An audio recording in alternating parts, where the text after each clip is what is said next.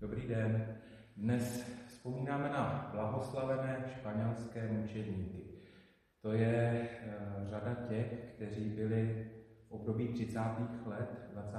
století ve Španělsku zavražděni a počítají se na tisíce. Mezi nimi je 20 našich spolubratří, 20 redemptoristů, kteří zemřeli po mučení nebo zastřelení zemřeli po různém pronásledování, zraňování a i bestiálním způsobem eh, byli vražděni, přičemž se setkali s lidskou zradou a velkou nenávistí. Přitom to, čím se v úvozovkách provinili, bylo vlastně to, že se snažili žít to svoje povolání, jak nejlíp můžou a s pomocí Boží. To, že se snažili vlastně žít jako křesťané, žít jako učedníci Krista, žít jako dobří synové následovníci svatého Alfonse. To, co je spojovalo v jejich životech, je tedy blízkost Krista. A je to vlastně blízkost Krista, která jim potom ve smrti dokázala dodat tu sílu k tomu, aby dokázali odpustit svým vrahům. A my se můžeme ptát, proč, proč vlastně došlo k takovému masivnímu vraždění křesťanů ve Španělsku v těch 30. letech.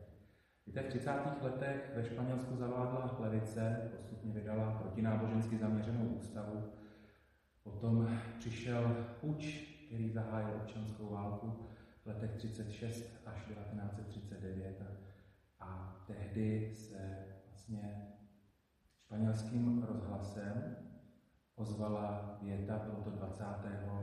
července 1936, Věta, která se nesla éterem, hovořila, je třeba zničit církev a všechno, co ji připomíná.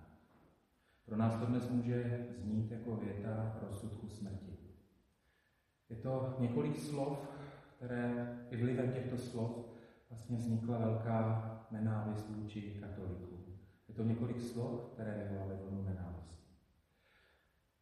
Jedna jediná věta dokáže v životě člověka mnoho. A my si tak máme uvědomit a můžeme uvědomit, že každý z nás někdy slyšel větu, která mohla být projevem nějaké nevole, nějaké nenávisti. Každý z nás mohl někdy i vyslovit větu, která prostě byla nesená jako projev nějaké nesnášenlivosti. Každý z nás jistě bychom dokázali najít ve svém životě větu, která je to nejhorší větou, kterou jsme mohli slyšet. Tou nejhorší větou pro ty naše španělské mučedníky jistě mohlo být právě to, co znělo v tom rozhlasu. Zničit církev, všechno, co ji připomíná. Ale je třeba vědět, jak se máme proti takovým projevům zla nějakým způsobem postavit. Víte, je to projev zla, každá nenávist. A proti tomu se člověk nedokáže postavit sám. Je třeba přijmout výzvu svatého apoštola Pavla, který praví, Ať ve vašem srdci vládne Kristův pokoj. Nauka Kristova, ať vás ve své plné síle.